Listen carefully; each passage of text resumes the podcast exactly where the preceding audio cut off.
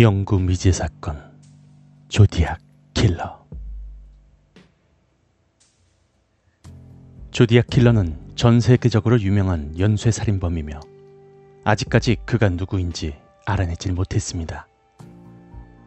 영구 미제 사건으로 등록되어 아직까지 풀리지 못한 것이죠. 나는 살인이 너무 좋아. 너무 재밌기 때문이지. 사람을 죽이는 건 사냥하는 것보다 재밌어. 왜냐고? 사람은 동물 중에서 사냥하기가 가장 위험하기 때문이야. 살인은 가장 스릴 있는 경험이야. 여자랑 자는 것보다 재밌어. 가장 좋은 점은 내가 죽었을 때 전국에서 부활을 해. 내가 죽였던 자들을 모두 노예로 부릴 수 있다는 점이야. 내 이름을 밝히진 않겠다. 그럼 너희들이 나의 노예 수집을 방해할 테니까.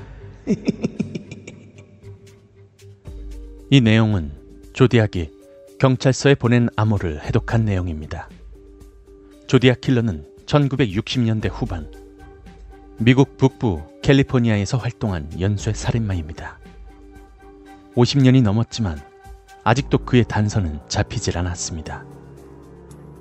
이미 그가 늙어서 죽었는지 아니면 그 외에 다른 범죄로 교도소에 들어가 있는지는 아무도 모르는 것이죠. 조디악이라는 이름은 영어로 12궁이라는 의미를 지니고 있습니다. 황도 12궁이란 태양이 지나가는 자리에 있는 12별자리를 의미하죠. 조디악은 대담하게도 살인을 저지르고 나서 언론사나 경찰서 등에 조롱하는 편지를 보내기도 하는 대담함을 보입니다. 그러나 그 편지들은 모두 암호화가 되어 있습니다. 총 암호화가 된 문서는 4건이지만 그중 해독한 것은 조금 전에 설명드린 단 한 건이죠. 이 암호가 조디악이 언론사에 보냈던 암호입니다.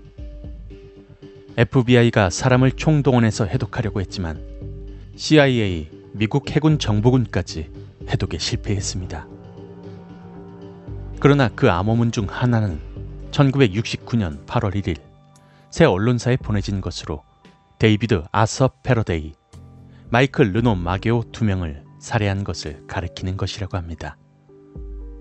그런데 본인 스스로도 암호를 헷갈렸는지 오타가 조금 있었다고 하네요. 조디악 킬러는 1968년 12월에서 1969년 10월까지 베니샤, 발레조, 바레사호, 샌프란시스코 등에서 총 5명을 살해했습니다. 주 대상은 16세에서 29세의 젊은 남자 4명과 여자 3명을 표적으로 삼았었습니다. 그러나 그 어떤 증거가 발견되질 않았습니다. 2004년 4월에는 영구 미제 사건으로 종결을 냈지만 2007년 3월 다시 재수사를 재개하게 됩니다. 원래 살인에는 목적이 있습니다. 그러나 이런 이유 없는 살인은 목적 없이 단순히 희열과 쾌감을 느끼기 위해서 하는 경우가 있다고 합니다. 조대학이 바로 이런 경우이죠. 즉, 그냥 정신병이라는 소리입니다. 특히 언론사나 경찰서에 편지를 보낼 때는 조디악 가라사대 라며 마치 자신을 신처럼 높여 부르는 말투를 썼습니다. 역시나 정신적으로 좀 문제가 있다는 뜻이죠. 어떤 사건은 조용한 시골길에 포르쉐를 세워두고 커플이 소풍을 즐기고 있었는데 한 남자가 등장해서 총구를 겨누며 협박을 하고는 서로를 결박하게 만들었습니다. 그러나 여자가 머리를 조금 굴려서 자기 남자친구의 매듭을 느슨하게 했고 남자가 끈을 풀고 반격하려 했지만 조디악의 무차별적인 칼부림에 여자는 열방의 난자를 당한 후 즉사했습니다. 그리고 남자는 등에 여섯 번을 찔렸지만 겨우 살아나게 되죠. 그리고 타고 온 포르쉐에는 조디악 특유의 문양이 남아 있었습니다. 하지만 그는 그때 복면을 착용하고 있어서 또다시 증거가 없었습니다.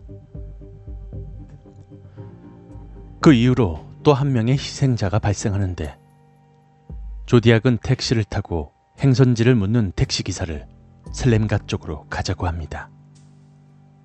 그 기사는 뭔가 이상한 낌새를 느끼는 찰나 조디악은 권총으로 일말의 망설임 없이 기사의 머리통을 날려버립니다. 이후 얼마 시간이 지나지 않아 경찰서에 택시기사의 피 묻은 옷이 소포로 발송됩니다.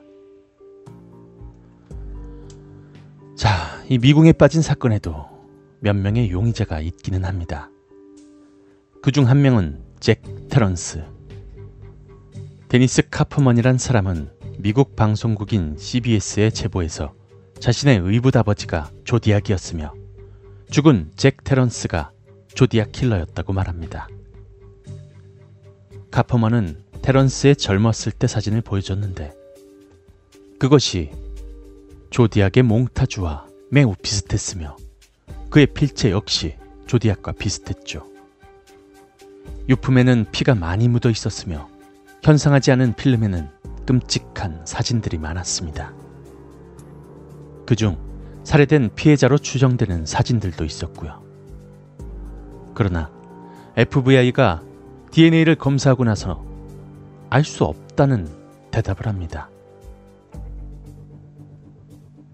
또 다른 용의자로는 아서 리 엘렌이 있으며 그는 1992년 58세의 나이로 사망을 합니다. 조디악 킬러가 한참 활동을 하던 당시 샌프란시스코 크로니클지의 풍자 만화가였던 로버트 그레이미스도 13년간 독자적인 조사 끝에 아서 리 엘렌이라는 이 사람이 조디악 킬러라는 결론을 내립니다. 그러나 아직까지 확실한 증거나 단서가 발견되지는 않았다고 합니다. 보통 살인범들은 일상에서도 성격이 이상하거나 막 상막하고 그렇게 생각을 하지만 의외로 일반인들과 전혀 차이가 없는 평범한 생활을 하는 경우가 많다고 합니다. 혹시 모르죠.